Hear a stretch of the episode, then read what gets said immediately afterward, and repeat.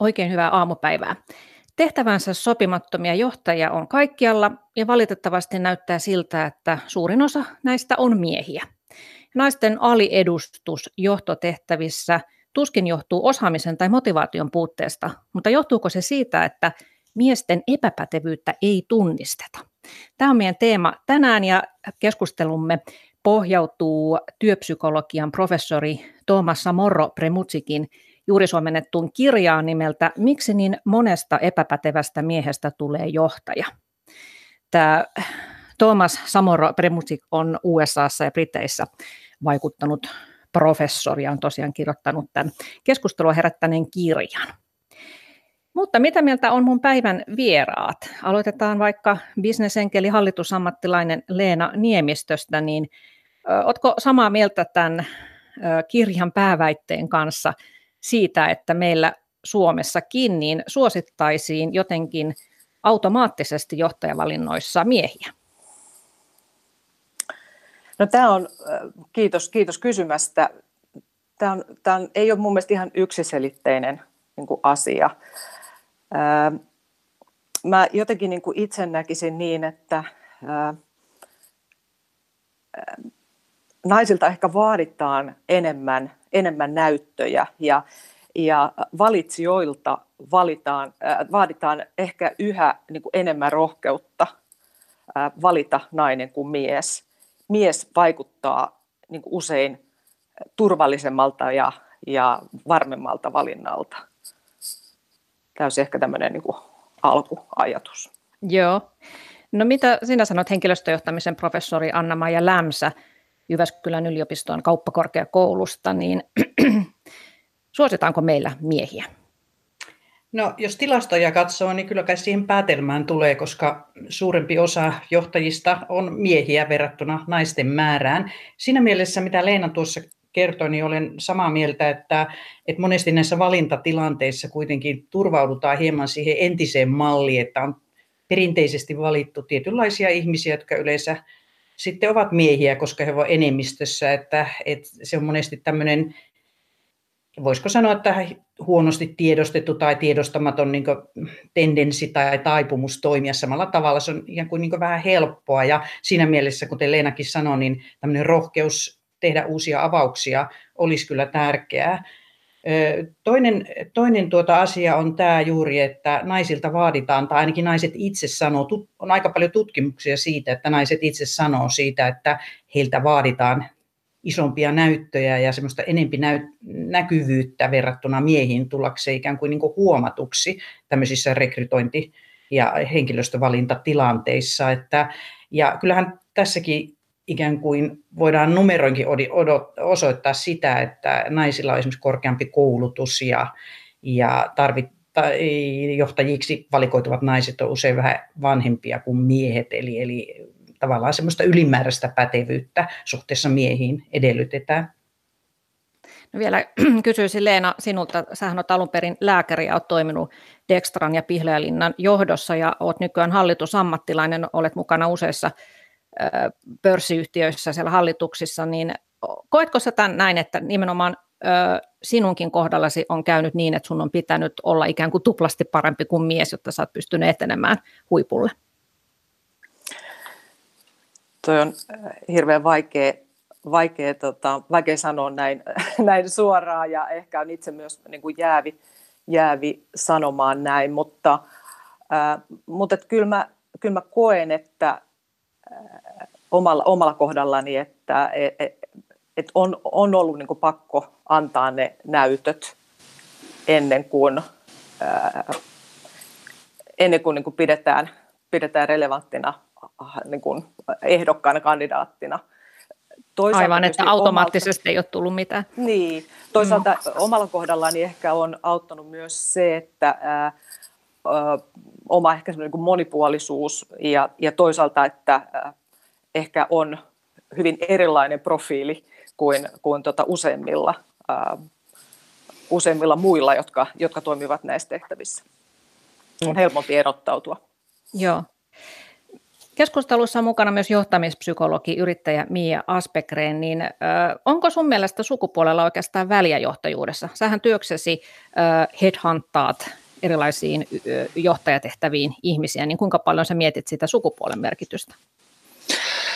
No silloin, silloin tällöin, ei vielä mitenkään kauhean usein, mutta silloin tällöin asiakkaalta tulee toive, että olisi hienoa, että löytyy nainen johtuen just siitä, että tosi monimoderni ja vali, valistunut ja sekä sisä, sisäistä että ulkoista työnantaja-imakoaan miettivä yhteisö nimenomaan haluaa naisjohtajia.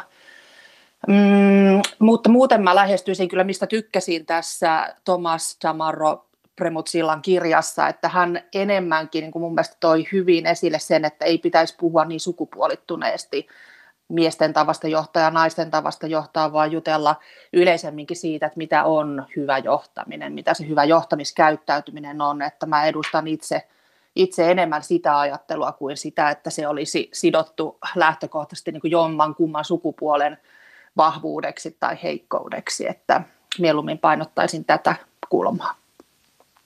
Kyllä. Ja sehän on toivottavaa, että jossain vaiheessa ei tarvitsisi puhua näistä nimenomaan niin kuin sukupuolen kautta, mutta tosiaan niin kuin Anna-Maija sanoi, niin tilastothan kertoo, että, että fakta on se, että suurin osa johtajista on miehiä, suomalaisten pörssiyhtiöiden toimitusjohtajista 92 prosenttia miehiä ja kaikkien yritysten johtajista lähes, lähes 70 prosenttia on miehiä. Ja puhutaan seuraavaksi sitten siitä, että mikä, mikä johtajasta tekee huonon tai hyvän. Kun googlaa sanat esimies on, niin hakukone ehdottaa jatkoksi kiusaaja, hullu, ilkeä, epäpätevä, laiska. Ja tämä Thomas Samoro Premutsik myös kertoo tässä kirjassaan kansainvälisen mielipideyritys Kallupin tekemästä tutkimuksesta, joka on tutkinut työntekijöiden asenteita ympäri maailmaa, niin sen mukaan 75 prosenttia niistä, jotka irtisanoo itsensä työpaikaltaan, niin tekee sen sen takia, että he eivät ole pitäneet omaa johtajansa pätevänä.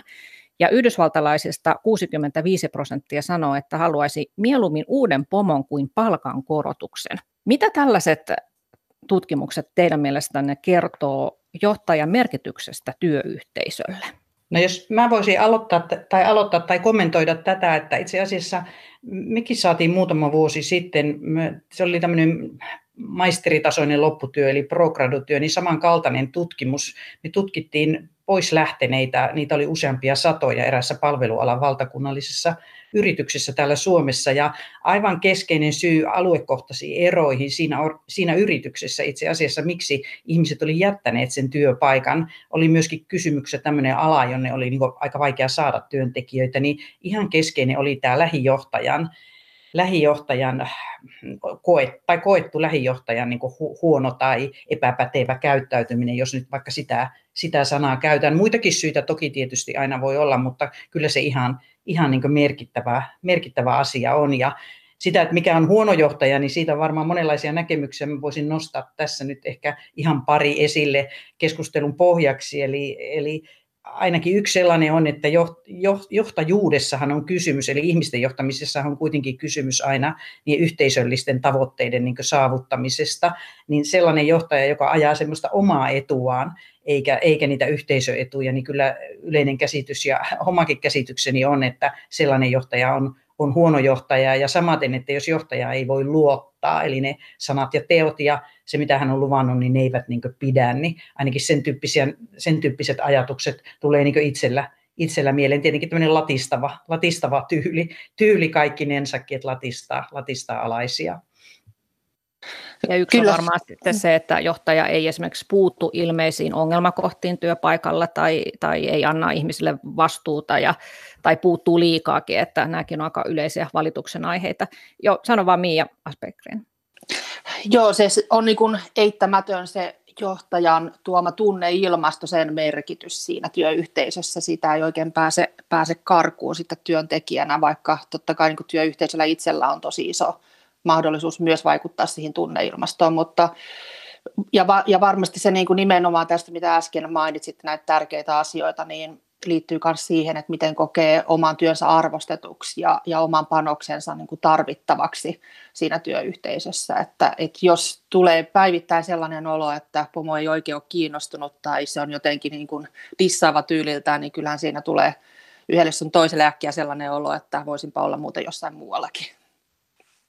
No kun sä Mia alat miettiä, että ketä, ketä tuota lähtisi ehdottamaan jonkun yhtiön ö, johtoon, niin tietysti sä mietit aina sen kyseisen yhtiön tarpeita ja sitä erityisosaamista, mitä siellä nimenomaan tarvitaan. Mutta noin yleisemmin ajateltuna, niin miten sä varmistat, että tämä sun, ennen kuin sä siis tehdään näitä, näitä psykologisia testejä tässä niin kuin ehdotusvaiheessa, niin niin sekin on varmaan tärkeää, että ketä sinne ehdokkaiden joukkoon niin kuin valitaan, että miten varmistat sen, että tämä henkilö on sen ammattiosaamisensa lisäksi nimenomaan johtaja, johtajana hyvä, ihmisten johtajana?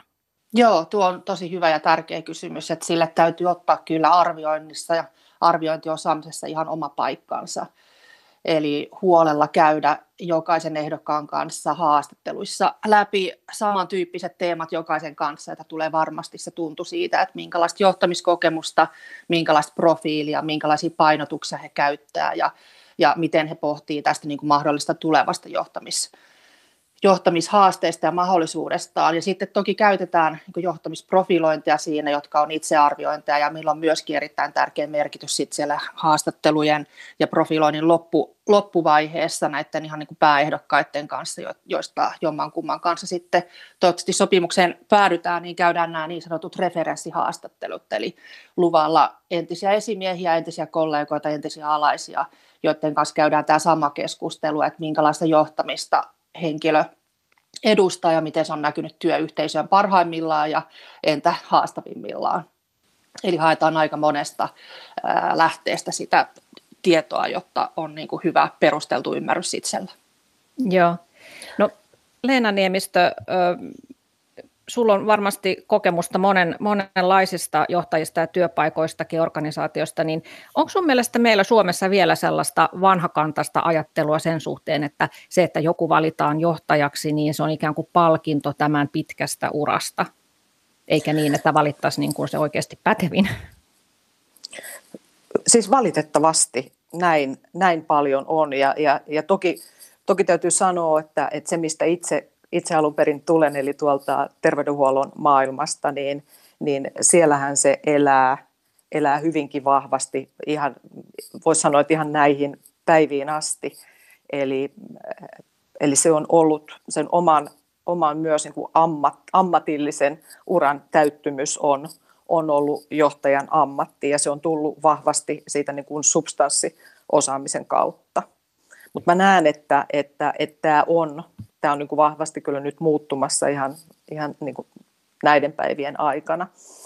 Mutta mä haluaisin vielä, vielä tuohon Miiankin esiin ottamaan asiaan niin kuin vielä jatkaa. Eli, eli kun on usein mukana johtajavalinnoissa, niin, niin täytyy sanoa, että ää, ja, ja se, mitä, mitä ehkä tuossa kirjassakin vähän, vähän sivuttiin, että sitä helposti tavallaan ehkä niin kuin ihastuu, sitä ihastuu johonkin tämmöiseen nimenomaan karismaattiseen kandidaattiin.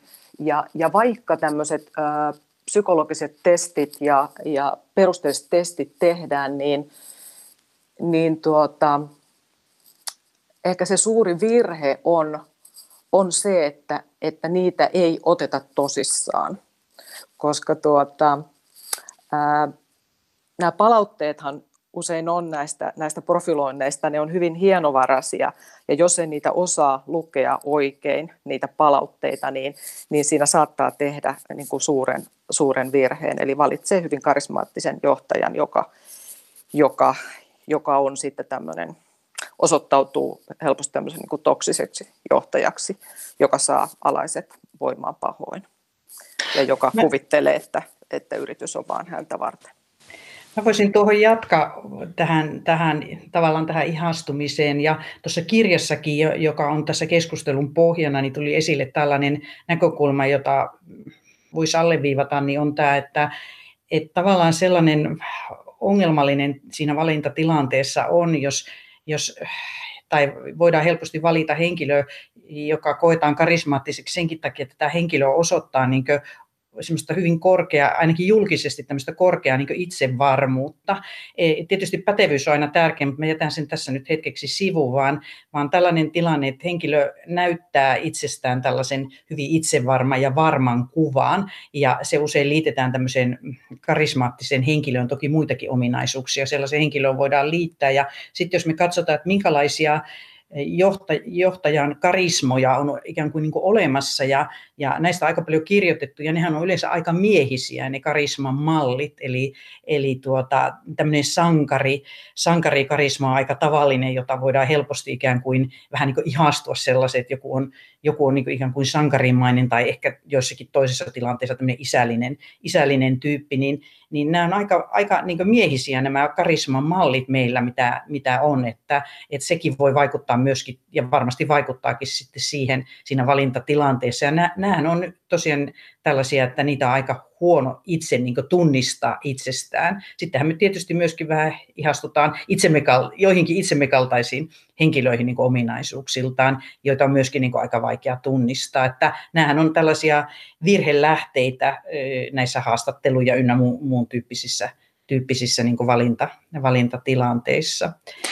Joo, tämä oli mun mielestä niinku just kiinnostavin Antti tässä, tässä tota Samoron kirjassa, jota, josta nyt keskustellaan, niin nimenomaan tämä virhearviointi siitä niinku vahvasta itseluottamuksesta ja semmoisesta niinku sosiaalisesta vahvasta presenssistä ja sujuvuudesta. Ja mä jäin sitä pohtimaan, että mikä tavalla on se niinku ymmärrettävä hyvä selitys, josta olisi ihan hyvä puhua ääneenkin ennen kuin johtajavalintaa tehdään niin kuin sillä rekrytoivalla porukalla, niin varmaan se hyvä, hyvä ymmärrettävä selitys on siitä kuitenkin haetaan niin kuin liideriä, jota ihmiset haluaa seurata, joka niin kuin vakuuttaa ja onnistuu maalaamaan niin kuin hyvät näkymät eteenpäin, että siihen halutaan lähteä mukaan. Mutta kunhan se, se, se on vain yksi, yksi puolisko johtamista, toki tarpeellinen, mutta vain yksi puoli. Et sen takia niin mun mielestä kaikkein tärkeintä johtajavalinnoissa on jutella tarpeeksi siitä, että mitä kaikkea johtamiskäyttäytymistä ja tekemistä suhteessa ihmisiin ja organisaatioon ja asiakkaisiin tässä roolissa tarvitaan, että se olisi tavallaan niin kuin riittävän rikastettu, niin silloin me aletaan näkemään myös niissä ehdokkaissa, jotka voi olla vuorovaikutustyyliltään vähän varautuneempia tai voi olla vähän introvertimpi tai ei ole niin suulas ja, ja tota, juttelevainen, niin heistäkin voidaan nähdä sitten paljon paremmin, että heidän todella relevantteja vahvuuksia. Että on iso niin kuin ikään kuin haloefekti virhettää tämä sosiaalisen sujuvuuden kautta niputtaa ikään kuin kaikkia muutakin hyvää vahingossa siihen samaan henkilöön perusteetta. Joo, Mä nyt voisin... Joo, sano vaan Anna-Maija. Niin, ihan tässä tuli tämmöinen esimerkki mieleen tuossa, mitä, mitä Mia sanoi. Mä tässä hiljan tein yhden rekrytoinnin, ja, ja, tai joku aika takaperin, ja, ja jouduin sitten tekemään tämän rekrytoinnin ihan virtuaalisesti sattuneesta syystä, ja mä en tavannut kyseistä henkilöä lainkaan.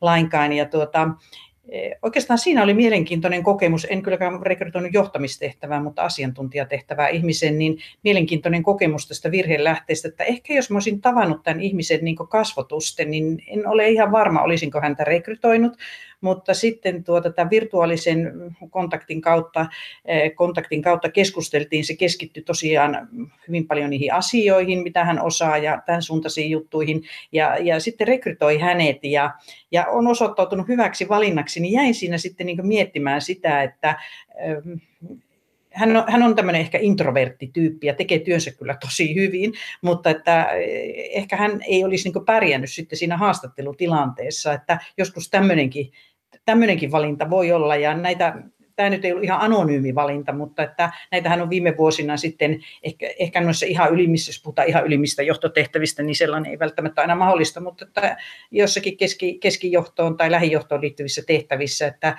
me ei niin tiedetä muuta kuin se henkilön ansioluettelo tai ja osa, muu osaaminen, mutta me ei tiedetä esimerkiksi sukupuolta tai ikää tai, tai etnisyyttä siinä tilanteessa, kun me ollaan niin vali, valitsemassa ihmistä, niin sellainenkin voi olla kyllä hyvinkin kokeilemisen väärti asia. Esimerkiksi huippuorkestereissa on useammassa siirrytty siihen, että soittajat tekee näyttösoittonsa verhon takaa, mikä on edistänyt sitä, että enemmän naisia on tullut valituksi. Joo, tämä on erittäin hyvä pointti. Yksi asia, on se, että et, et toki kun haetaan, haetaan johtajaa, niin, niin toivotaan, että hän on, hän on kokenut, ja että pystyy tekemään päätöksiä. Ja, ja ehkä tämä on niin kuin se, että sen takia sitä ajattelee helposti, että jos on itse varma kandidaatti, ää, niin hän, hän on niin kuin kokenut, hän, hän pystyy tämmöiseen päätöksentekoon. Ja sitten taas, jos on semmoinen kuin antaa epävarmemman kuvan, niin ehkä ajatellaan, että, että, niin, että tuleeko, tuleeko tästä mitä, pystyykö hän tekemään vaikeita päätöksiä. Ja, ja, ja siitähän ei ole kysymys, vaan, vaan monesti on kysymys, että, että toinen kandidaatti on, on harkitsevaisempi ja ehkä mahdollisesti analyyttisempi, joka, joka johtaa siihen, että, että loppujen tehdään, tehdään parempia päätöksiä ja, ja perustellutumpia päätöksiä. Mutta nämä on, nämä on tyyppikysymyksiä, jotka, jotka usein sitten tietysti niin kuin vähän hämää, hämää tätä valitsijaa. Juuri näin. Ja, ja vielä se, semmoinen näkökulma tuohon päätöksentekoon, mikä on mun mielestä tosi tärkeä niin kuin hyvän johtamisen osalta, että kuinka, kuinka solistinen se johtaja on, että hyvin niin kuin itse varma saattaa niin kuin sortua siihen, että hän tekee liikaa yksin havaintoja ja niiden pohjalta päätöksiä hyödyntämättä organisaatiota. Taas niin kuin meidän käsitys hyvästä johtamisesta on se, että saa parhaalla tavalla hyödynnettyä sen näkemyksellisyyden ja ymmärryksen, jota sitä organisaatiostakin on hyödynnettävissä. Joo, Yksi me ollaan, Aha. Tosiaan, joo, mä jatkan vielä tästä, tästä itsevarmuudesta, että ollaan tosiaan tämän, tämän Samuro Premutsikin kirjan ytimessä, kun hän sanoo, että yksi suurimmista syistä huonon johtamisen epidemiaan on nimenomaan tämä, että ei pystytä erottamaan sitä itseluottamusta pätevyydestä, kun arvioidaan ihmisen johtajapotentiaalia. Ja mä haluan kertoa tähän hänen kirjoittamansa konkreettisen esimerkin, niin tämä valaisee sitä, mitä tapahtuu aika yleisesti naisten ja miesten suhteen yhtiöissä. Hän kertoo tarinan tällaisesta maailmanlaajuisesta tilintarkastusfirmasta, johon samaan tiimiin kuuluivat nainen nimeltä Shilpa ja mies nimeltä Ryan. Ja vaikka tämä Shilpa, tämä nainen, on pätevämpi ja kokeneempi kuin Ryan, niin heillä on sama palkka. Shilpa on ollut yhtiössä viisi vuotta Ryania pidempään, mutta Ryan teki niin suuren vaikutuksen työhaastattelussa, että hänet otettiin heikommasta osaamisestaan huolimatta suoraan Shilpan tasoisiin tehtäviin. Ja tämä ei ollut mikään yllätys, koska tämä Ryan on osannut aina tehdä vaikutuksen, että tota, se, että hän, hänen oman arvon tuntonsa tulee esille työhaastatteluissa ja yhtiön sisäisissä ryhmätöissä ja asiakastapaamisissa ja verkostoitumistapahtumissa. Hän puhuu tätä Shilpaa enemmän, kovemmalla äänellä, keskeyttää, keskeyttää muut useammin, hän kertoo mielellään omista ideoistaan, hän ei sisällytä puheisiinsa mitään epävarmoja varauksia, vaan on aina suurpiirteinen, ja tämä saa muut ajattelemaan, että tässäpä tyyppi, jolla on visioita. Ja sitten kun tämä Ryan ja Silpa neuvovat yhdessä asiakkaita, niin Ryan on se, joka hoitaa puhumisen, ja kun asiakkaat esittävät kysymyksiä, niin Shilpa, tämä nainen, saattaa mainita useita eri tapoja, tai, joilla tätä keskustelua voisi jatkaa, ja e-, erilaisia tutkimuksia, joihin tästä voisi perustaa. Ja jos hän ei tiedä jotakin, hän myöntää sen. Mutta Ryan ei koskaan vastaa mihinkään epämääräisesti, hän suosittelee vain yhtä toimintatapaa, ja jos hän ei tiedä jotakin vastausta asiakkaan kysymykseen, niin hän väistää sen kysymyksen taitavasti. Ja näistä kaikista syntyy se vaikutelma, että tämä Shilpa, tämä nainen on epävarma. Ja siitä tehdään se johtopäätös, että hän olisi etä, epäpätevä johtajaksi. Ja lopulta käy sitten niin, että tämä mies Ryan ylennetään johtotehtäviin ja Silpa saa jatkaa samassa tehtävässä. Kuulostaako tämä teidän mielestä tutulta?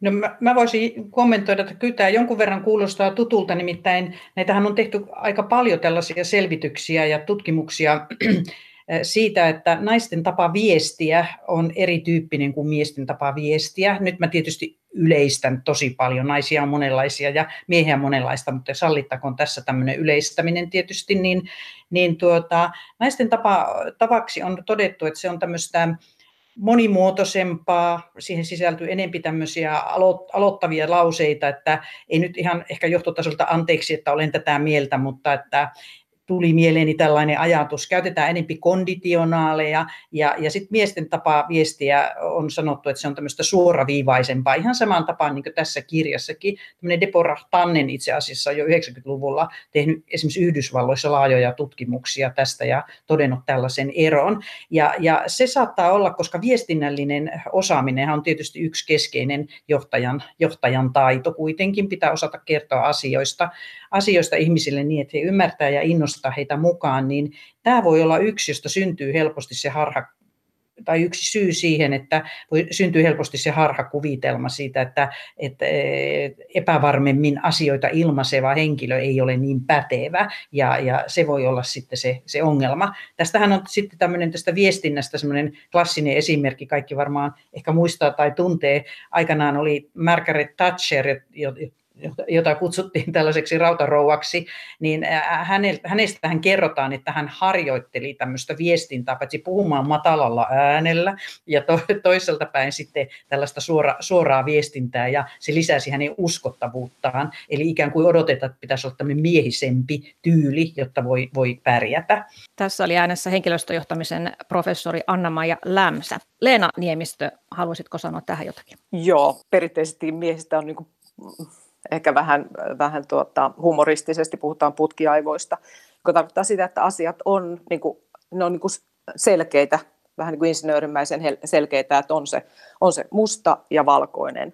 Ja ehkä, ehkä naiset niin kuin luontaisemmin miettii niitä, niitä eri, eri musta ja valkoisen sävyjä. Ja tästä tulee se, että että kun ihmiset ehkä haluaa tämmöisessä, kun me elätään tämmöisessä niin epävarmassa maailmassa, niin, niin halutaan sitä selkeyttä ja toivotaan, että asiat olisivat selkeitä, niin kuin ne eivät vaan todellisuudessa ole. Ja mitä, mitä enemmän tulee kokemusta, niin sen enemmän niin kuin ymmärtää niin kuin asian moni, monimuotoisuuden. Mutta että tämä, tämä esimerkki tässä kirjassa, niin tämähän, tämä on erittäin, erittäin tuttu tietenkin ihan niin kuin tosi, tosi käytännön elämästä. Eli kyllähän meillä on työelämässä on erittäin paljon johtajia, jotka, jotka teettävät työt tai miesjohtajia, jotka teettävät työt tunnollisilla naisilla.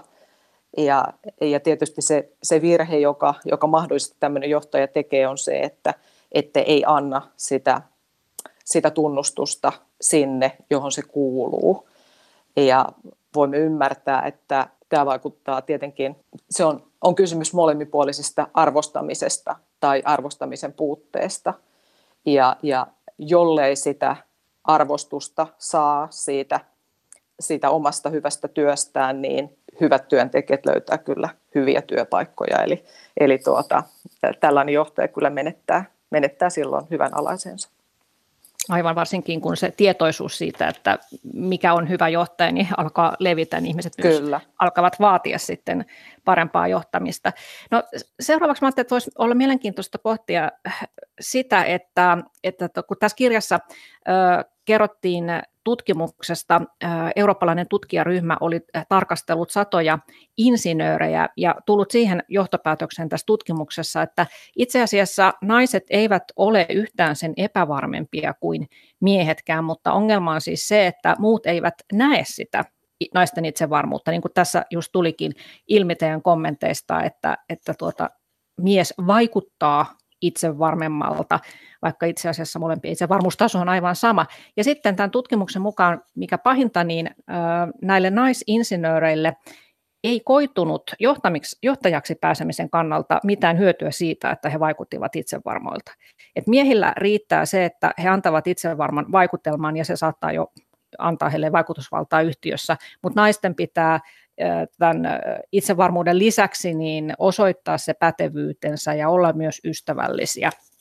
Ja jos he sitten ovat erityisen sellaisia tyyppejä, että he näyttävät sen itsevarmuutensa, niin sitä pidetään ärsyttävänä piirteenä. Miesten kohdalla sitten taas sitä jotenkin ihaillaan. Allekirjoitatteko tämän väitteen? No, minä kyllä jonkin verran allekirjoitan tämän väitteen, nimittäin tuota, silloin kun johtaja, johtamisuralla nainen etenee ja mies etenee, niin naisen kohdalla usein puhutaan tämmöisestä kaksoissidoksesta, joka viittaa juuri tuohon, tuohon ilmiöön, eli naisilta edellytetään sekä tämmöisiä miehisiä ominaisuuksia, jotka on perinteisesti ja odotetaan heidän käyttäytyvän sillä tavalla tietyssä kohtuullisessa määrin, jotka liittyy juuri tähän itsevarmuuden osoittamiseen tai päättäväisyyteen tai ikään kuin järkiperäiseen toimintaan ja näin edelleensäkin, mutta samanaikaisesti heiltä myöskin odotetaan riittävää ikään kuin naisisia, tämmöisiä feminiinisiä ominaisuuksia, jotka liittyy juuri ystävällis- tai odotetaan, että, että feminiininen ihminen on ystävällinen ja, ja sosiaalisesti lahjakas ja auttavainen ja palveleva ja empaattinen ja näin edelleensäkin. Ja nainen joutuu ikään kuin hyvin helposti sellaisen tilanteeseen johtamisen yhteydessä, että tai johtajana, että hän joutuu ikään kuin vähän niin kuin tasapainoilemaan näiden vaatimusten niin kentässä, että hän ei voi olla riittä, liian miehinen, silloin hänestä tulee se äkäinen akka tai jotain muuta vastaavaa, ja toisaalta sitten, jos hän on liian naisinen, niin se, sitä ei pidetä niin uskottavana. Ja miesten kohdalla on se tilanne, tilanne että heiltä ei tätä, niin paljon, he, he ei kohdistu niin paljon tällaisia niin ristiriitaisia odotuksia. On jonkin verran tutkimustuloksia sellaisista, että, että johtajanaiset kärsivät kärsii enemmän niin stressistä verrattuna johtajamiehiin, joskin johtajat yleisesti ottaen kärsii vähemmän stressistä kuin työntekijät. Mutta joka tapauksessa tämmöinen sukupuolistunut luonne on tuossa stressitutkimuksessa havaittu. Ja, ja yksi selitys, ei varmaan ainoa, mutta yksi selitys voi olla juuri tämä tämmöinen ristiriitainen paine. Sitä tosiaan nimitetään kaksoissidokseksi, eli tulee, tulee niitä paineita enempi useammalta suunnalta. Joo, tuntuu kyllä hyvin uskottavalta tuo. Kiitos, mielenkiintoinen näkö, näkökulma Anna-Maija. Ja kyllä tuossa pohdin myöskin sitä, että vaikka me ollaan niin Suomessa aika paljon menty eteenpäin tässä tasa, tasaverosuudessa, erityisesti kouluttautumiseen ja työmahdollisuuksiin pääsemisen osalta, mutta kyllä edelleen niin kuin urajohtajaksi avautuu helpommin miehille ihan johtuen siitä, että niitä roolimalleja vaan on niin paljon ja jossain meidän kaikkien äh, taustalla sit hirveän helposti kuitenkin lähtee elämään ikään kuin tämä tuttu ja turvallinen valintamalli, että se nainen vielä kuitenkin poikkeaa joukosta. Ja, ja hänen täytyy olla niin kuin erityisen hyvillä syin valittu siihen. Totta kai nykyinen yksi hyvä syy on myös, että se on jollakin lailla raikasta ja erottuvaa ja, ja, ja modernia, mutta että kyllä mä näkisin niin kuin hirveän tärkeänä sen, että yhä vahvemmin tuodaan niin kuin naisjohtajien roolimalleja esille jo ihan tytöille koulusta ja kautta opintojen. Ja opetetaan myöskin tavallaan tätä vaikuttamisen taitoa, että, että miehillä se on niin kuin, tavallaan se sosiaalinen koodi helpommin otettavissa. Ja, ja me naiset käyttäydytään sitten pikkasen niin kuin toisella tapaa vielä, joka ei sitten välttämättä aina niin kuin anna meille sitä valta-asetelmaa yhtä helposti käsille muiden silmissä kuin miten miesten ottaa. Mä haluaisin tuohon, mitä Mia sanot, niin ehkä jatkaa sillä tavalla, sillä tavalla myöskin, että tässä kirjassahan tietysti oli aika voimakkaasti tämmöinen niin yksilölähtöinen näkökulma, että hieman kritisoisin myöskin sellaista, tai kritisoisin sitä, että liittyen tähän kaksoissidokseenkin, josta äsken puhuin, että, että naisen pitäisi koko ajan niin kuin mukautua tai muuttua.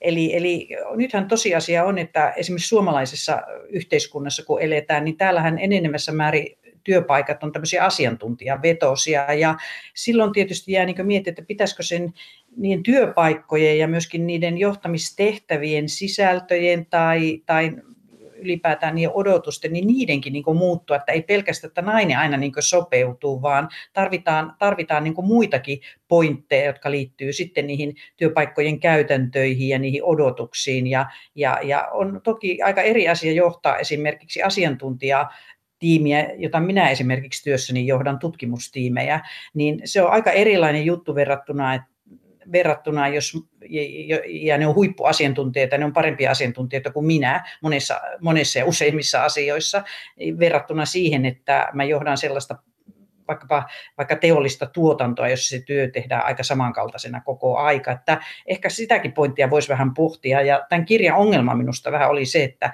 tässä katsottiin koko ajan niin yksilön kannalta. Esimerkiksi johdettavien näkökulmasta vähän vähempiä, eihän johtajaa olemassa ilman johdettavia.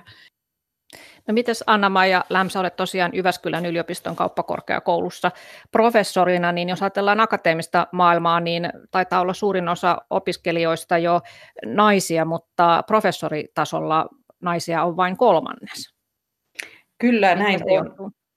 No näin on, että yleisesti ottaen opiskelijoista enemmistö on naisia, mutta sitten eri opintoalojen välillähän on suuria eroja. Että mä itse edustan kauppakorkeakoulua, joka on aika tämmöinen 50-50, eli puolet, puolet opiskelijoista on suurin piirtein naisia ja miehiä, mutta jos me mennään esimerkiksi Leena edustamalle alalle tuonne sosiaali- ja terveyspuolelle, niin siellähän tilanne on ihan toisenlainen, tai toinen ääripää on tietysti niin tekniikan, tekniikan alaa. Ja semmoinen, mikä on niin mielenkiintoista johtamistehtävien kannalta Suomessa, niin valtaosa suomalaisista johtajista on joko insinöörikoulutuksen saaneita tai, tai kauppatieteellisen koulutuksen saaneita. Että täällä on aika kapea myöskin se rekrytointipohja koulutuksen suhteen verrattuna joihinkin muihin, muihin maihin, joissa laajemmalla, jossa humanistit ja historioitsijat ja tällaiset ihmiset myöskin hyvin helposti voi, voi tulla valikoiduksi niin johtamistehtäviä, että jostain syystä meillä on niin tästä aika kapea, kapea käsitys. Mutta totta on, että yliopistoissa, mitä ylemmäs mennään hierarkiassa, se sama sääntö kyllä pätee, e, pätee niin, niin nais, naiset on vähemmistönä. Että kauppatieteen alalla esimerkiksi itse kun johtamisen alan professori, niin ajattelen, en katsonut mitään tarkkaa tilastoa, mutta lienee jossakin tuossa 2-30 prosenttia korkeintaan on niin naisia, että vaikka, vaikka tietenkin sillä lähtötasolla niitä naisia jo enempi tänä päivänä ja ollut pitkään niin puolet. Puhumme johtajuudesta ja tässä oli äänessä professori Anna-Maja Lämsä. Lisäksi täällä on johtamispsykologi Miia Aspekreen ja hallitusammattilainen bisnesenkeli Leena Niemistö. Jos ajatellaan nyt tätä suomalaista, Suomen tilannetta, niin meillähän tutkimukset kertoo, että naiset ja miehet etenevät urillaan kolmekymppisiksi asti aika lailla samaan tahtiin, sitten naiset jäävät usein pariksi vuodeksi kotiin lasten kanssa ja sillä välin mies on sitten ehditty jo ylentää uuteen tehtävään, mikä johtaa sitten nopeampaan etenemiseen sinne johtoportaille myöhemminkin. Onko tämä sellainen asia, jolle voisi tehdä jotakin? Ehdottomasti voidaan tehdä ja, ja, ja, ja toki ollaan tekemässäkin, eli, eli tota ihan tietysti lainsäädäntömuutoksia liittyen, liittyen vanhempain vapaiden jakamiseen – se on niin yksi asia, on nämä tämmöiset sosiaalietuudet, mutta kyllä mä näen, että, että taustalla ehkä vielä oleellisempana on, on sitten ihan niin kulttuurilliset, kulttuurilliset tekijät, eli, eli vahvassa, vahvassa edelleenkin on se, että, että perheen mies on se, joka, joka, joka tekee sen pääuran ja, ja nainen ää, käy töissä, mutta hänen päävastuullaan on, on koti ja lapset. Ja, ja tämä, on, tämä on varmaan sellainen, sellainen asia, mikä, mikä, mikä niin kuin muuttuu, mutta mut, mu, muuttuu pikkuhiljaa. Toki nuoret, tämän päivän nuoret, niin ajattelee asioita jo paljon monipuolisemmin kuin meidän ikäiset.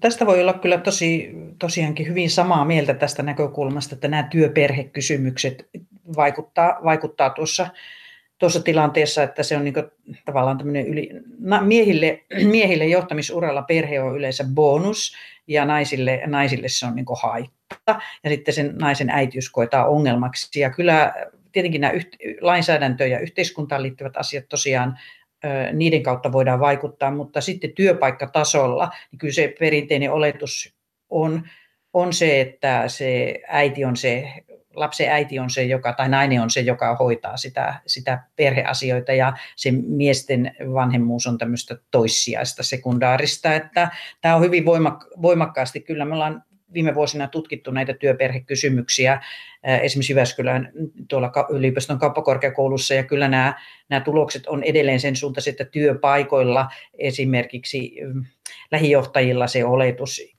koska se lähijohtaja-asennehan vaikuttaa aika paljon siihen, siihen että kuka niitä vanhempainvapaita piteleepi niin, niin, ja kannustus siihen, niin kyllä se sitten loppupeleissä tahtoo olla, kun vähän pintaa raaputtaa, niin se tilanne se, että, että se miehen vanhemmuus nähdään niin toissijaisena. Että tässä meillä on varmasti, ihan niin kuin Leena sanot, niin tässä kulttuurisessa mielessä työpaikoilla ja asenneilmastossa vielä paljon, paljon tehtävää. Sen lisäksi tietysti tämä lainsäädäntö on oma, oma asiansa. No mitä mieltä niin, voisi kyllä, vois kyllä väittää, että naisen urakehityksen kannalta tärkeintä on valita itselleen sopiva puoliso, joka mahdollistaa sen, eikä ala sille esteeksi. Että kuitenkin kotioloissa, tänään just luin aamulla tutkimusta, tuorta tutkimusta myös siitä, niin edelleen meillä luontaisimmin nainen, äiti ottaa kotona kaikki lapsen hammaslääkärien järjestelyt ja ensisijaisemmin ehkä jää kotiin, jos on, on sairastava lapsi. Mutta halusin myös sanoa, että aika moni rekrytoijista suhtautuu tosi positiivisesti myöskin äh, tuoreisiin äiteihin, jotka, jotka palaa takaisin työelämään siinä, että kyllä äitiys kehittää myös todella paljon niin organisointi- ja koordinointikykyä, joka myös sitten on usein työpaikalla huomattu, että miten se tietyllä tavalla kypsyttää ja tekee semmoista hyvää hyvää organisointiosaamista. Tuo puolisojuttu on aika hyvä, erittäin hyvä pointti, että, että puolisollahan on, mer- silloin, silloin kun on puoliso, olipa nyt kuka tahansa se puoliso, niin sillä, sillä on, me muutama vuosi sitten selvitettiin, Suvi Heikkinen teki itse asiassa väitöskirjan puolison, se, puolison roolista, niin naispuoliselle johtajalle kuin johtaja, johtaja miehelle. Ja siinä oli selkeästi tämmöistä sukupuolittunutta eroa sillä tavalla, että, että kannustava puoliso on ilman muuta molemmille tosi tärkeä ja molemmat, molemmat, kyllä, molemmat sukupuolet tässä suhteessa niin kokevat kyllä, että heillä on kannustava puoliso, mutta, mutta sitten oli myöskin niitä niin sanottuja hankaloittavia puolisoita. Ja se oli mielenkiintoista, että miespuoliset johtajat eivät kertoneet, että heidän puolisonsa hankaloittaisivat heidän uransa, mutta sen sijaan naispuolisilla, naispuolisilla johtajilla myöskin tämän tyyppisiä tarinoita oli, että, että se puoliso ei niin kestänyt tavallaan sitä naispuolisen tai naisen niin kuin uraa ja urakehitystä ja isompia tuloja ja sitä, että sitten työaika ei ole kovin säännöllistä ja ollaan, ollaan, tehdään paljon töitä ja tämän tyyppisiä syitä tuli siellä esille, että tuo on kyllä tosi, tosi vissi pointti, että, että voisi sillä sanoa kyllä nuorille ihmisiltä kannattaa katsoa, että minkälaisen puoliso itselleen, itselleen hankki, jos aikoo johtamisuraa tehdä. Kyllä.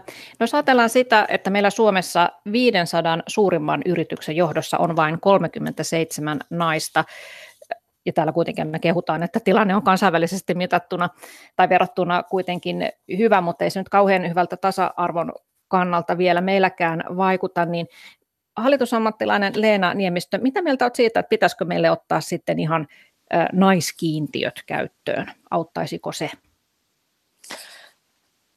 Mä itse olen sitä mieltä, että, että meidän ei pitäisi ottaa naiskiintiöitä, eikä, eikä, eikä siis sukupuoli, ylipäänsä sukupuolikiintiöitä.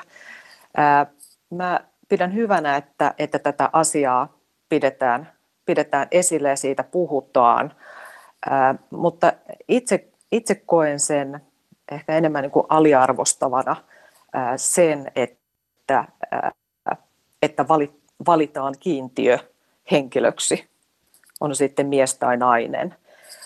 et mä itse toivon, että, että tämä muutos tapahtuu niin kuin vapaaehtoisesti ja, ja, ja sen kautta, että ymmärretään, että se on, se on enemmänkin suuri vahvuus, vahvuus ää, niin hallituksille kuin johtoryhmille, ää, nimenomaan diversiteetti. Ja, ja mä niin kuin itse myös korostaisin sen, että, että kun puhutaan diversiteetistä, niin aina, aina tulee, äh, ensimmäiset tulee kaikille mieleen aina sukupuoli. Mutta diversiteetti on niin paljon enemmän. Ää, ikä, jo ikähaitarilla on niin todella suuri merkitys niin su, sukupuolesta riippumatta. Ja, ja sitten tietysti niin kaiken kaikkiaan osaamis, osaamistaustat, jopa, jopa persoonallisuuspiirteet. Niin mä, mä ehkä itse niin kuin peräänkuuluttaisin niin kuin laaja-alaista diversiteettiä. Joo. Mutta, äh, mutta että sanotaan näin, että, että tietenkin tämä muutos pitäisi olla nopeampi. Että Norjassa pitäisi kasvaa.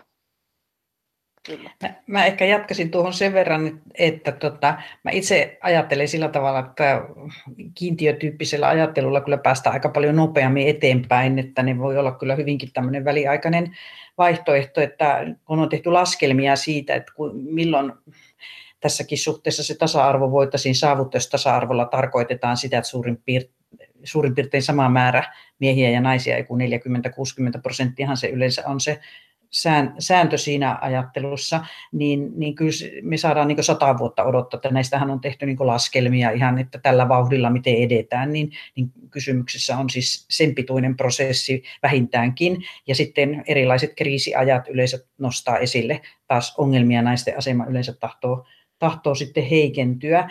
Että näiden vapa- vapaaehtoiset ohjelmat on toki hyviä, mutta niiden ongelmana usein on se, niin jos puhutaan sukupuolesta pelkästään eikä yleisemmin diversiteetistä, niin, niin ne kohdistuu usein yksilöihin. Esimerkiksi mentorointiohjelmat, ne ovat hyviä ja niistä on hyviä kokemuksia, mutta ne koskettaa aina sitä yksilöä, ei niinkään sitten niitä organisatorisia prosesseja ja kulttuurisia asioita ja nien, niidenkin eteneminen, sen vapaaehtoisen työn eteneminen sitä kautta niin on, on tosi hidasta. Että tämmöinen, pointti tähän keskusteluun tulee, tulee itseltäni mieleen. Itse on ollut pari kertaa kiintiönainen, ei mulla ollut mitään ongelmaa. Sitä paitsi mä oon huomannut niissä tilanteissa, että mä oon ollut huomattavasti paremmin koulutettu kuin ne ei-kiintiömiehet siellä. Näinhän se muuten tutkimustenkin mukaan usein on, että naisilla on tota, parempi koulutus sitten, kun he ovat siellä johtajina. Norjassahan on 40 prosentin kiintiöpakko ja siellä hallitusten osalta tämä tavoite onkin toteutunut, mutta sitten liiketoimintajohtoon naiset eivät kuitenkaan ole nousseet sen, sen tuota enempää kuin aikaisemminkaan. No, mitä sanotte sitten siitä, että millaisia ne naisjohtajat sitten ovat, että jos he, jos he tuota sitten tulevat valituksi johtajaksi, niin, niin ovatko he sitten oikeastaan sen parempia yleisesti ottaen kuin miehetkään? Tässä Samuro Premutsikin kirjassa kerrotaan tutkimuksista, joiden mukaan naiset olisivat miehiä parempia toteuttamaan tiimeissään muutoksia, että on tämmöisiä parempia muutosjohtajia, he viestivät tehokkaammin visioistaan, voimannuttavat alaisia, lähestyvät ongelmanratkaisua joustavammin ja luovemmin, arvioivat suoria alaisia reilummin ja objektiivisimmin.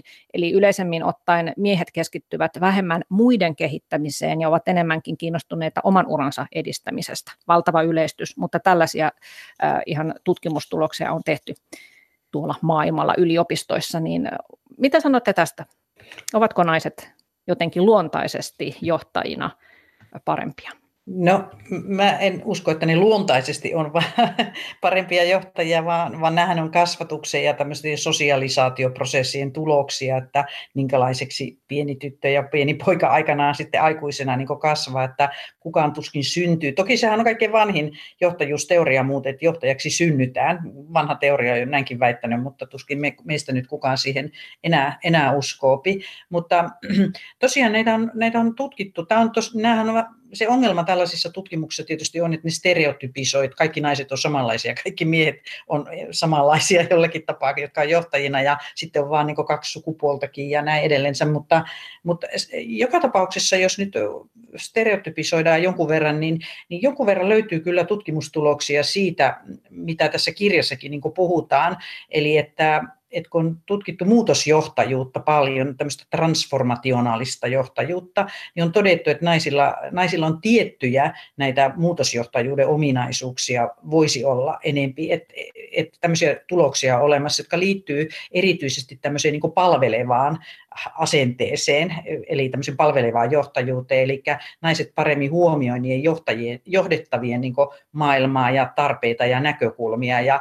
ja siinä mielessä tavallaan tämmöinen palveleva palveleva asenne voi olla korkeampi, joka, jolla voi olla tietysti tämmöinen innostava merkitys myöskin ihmisille, koska heidät huomioidaan paremmin yksilöinä. Että, ja, ja tämän tyyppisellä johtajuudella, joskus puhutaan feminiinisestä johtajuudesta, taas stereotypisoiden, että sillä saattaisi olla enemmän tilausta tämmöisissä asiantuntijatyyppisissä työpaikoissa.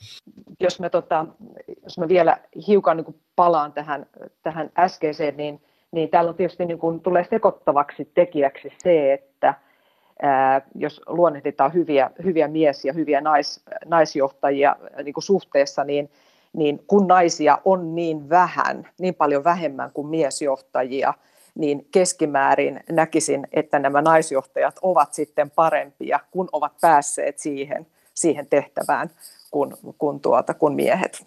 Joo, varmasti näin on, että siinä on sen verran niin kuin tiukempi seula henkilöllä itsellään niin kuin lähteä niihin tehtäviin ja sitten tietysti halu, halu niin kuin kuitenkin vähän niin kuin erottuvassa roolissa tehdä erityisen hyvin, mutta että en, en lähtisi kuitenkaan väittämään, että tämä olisi jotenkin niin kuin naisten, naisten etuoikeus olla parempi johtaja, että tuo onnistuu hyvin kyllä tämä tämä Zamorro tässä tietysti herättämään siitä niin kuin vähän polemisesti ajatuksia, mutta hänkin vähän jokaisen tutkimuksen perään sitten totesta, vaikka naiset näyttävät olevan nyt parempia johtamisessa, niin otos oli, tai ero oli kuitenkin hyvin pieni, että enemmän mä pidän kyllä tärkeänä sitä, että keskusteltaisiin laajemmin aina siitä, että mitä se hyvä johtaminen on, johon sekä miehillä että naisilla on mahdollisuus. Ja omassa työssäni näen molempia kyllä, mutta joo, mun oman uran paras esimies kyllä on ollut nainen, joka erityisen hyvin onnistui olemaan siinä niin kuin kannustava ja tavallaan kyllä oli mulle hyvin merkityksellinen, voisi sanoa sellainen niin kuin henkinen sponsori sille, että uskalsi,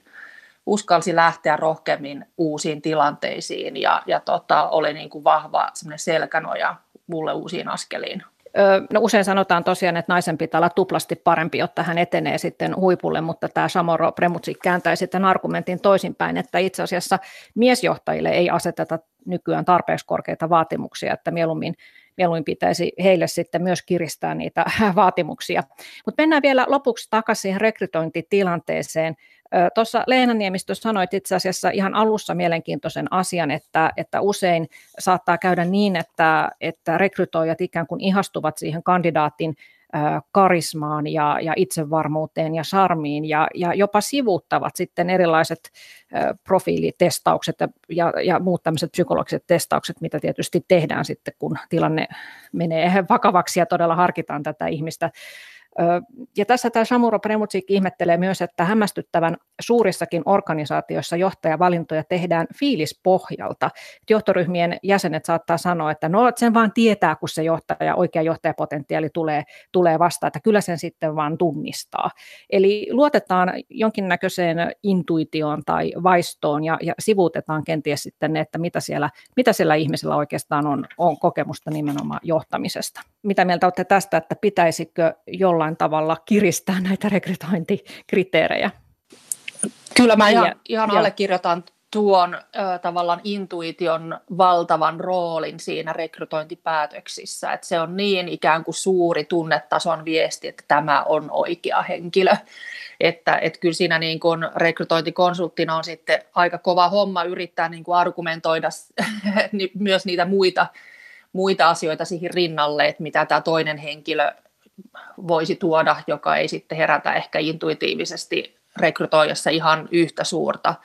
Kysehän on tavallaan luottamuksesta, mutta pitäisi pystyä niin purkamaan se intuitiivinen luottamustunne, että, että tuleeko se kuinka paljon todellisista asioista ja kuinka paljon esimerkiksi siitä, että, että se on niin hurmaavan sujuva ja itsevarman tuntoinen ja sen takia se nyt meinaa pyrähtää ohi tästä listasta ohi muiden, joilla kenties voisi olla kuitenkin vieläkin relevantimpaa tuotavaa.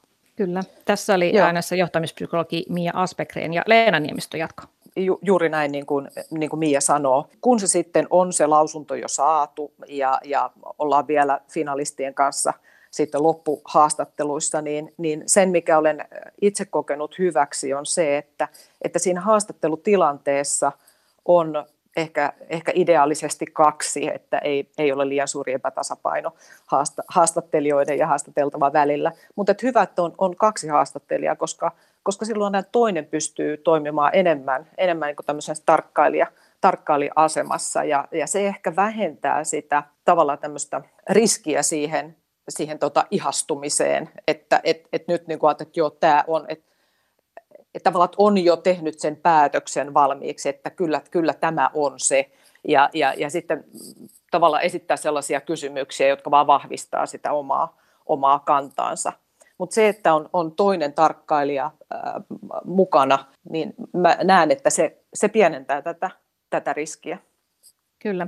Ja tämä Samuro Premutsik huomauttaa tässä kirjassaan, että itse asiassa maailman menestyneimmät johtajat eivät ole tunnettuja karismastaan, kun hän on tässä kovasti korostanut, että sillä karismalla pyyhälletään huipulle vailla täyttä pätevyyttä, niin, niin menestyneimmät johtajat, hän antaa esimerkkinä Angela Merkelin ja ikään perustajan Ingvar Kampradin, että he molemmat eivät ole mitenkään erityisen karismaattisia, mutta he ovat nöyriä. Esimerkiksi Kamprad oli ennen kuolemansa, niin hän, hänellä oli 25 miljardin euron omaisuus, mutta hän ajoi vuoden 1993 Volvolla ja, ja osti vaatteensa kirpputorilta. Ja itse asiassa salaisuutena oli sinnikkyys ja nöyryys. Ne ovat varmaan sekä miehille että naisille johtajina ihan tärkeitä ominaisuuksia. Kiitoksia Leena Niemistö, Mia Aspekreen ja Anna-Maija Lämsä tästä keskustelusta ja toivotaan, että me kaikki saamme hyviä johtajia jatkossakin. Ja oikein mukavaa päivää teille hyvät kuuntelijat.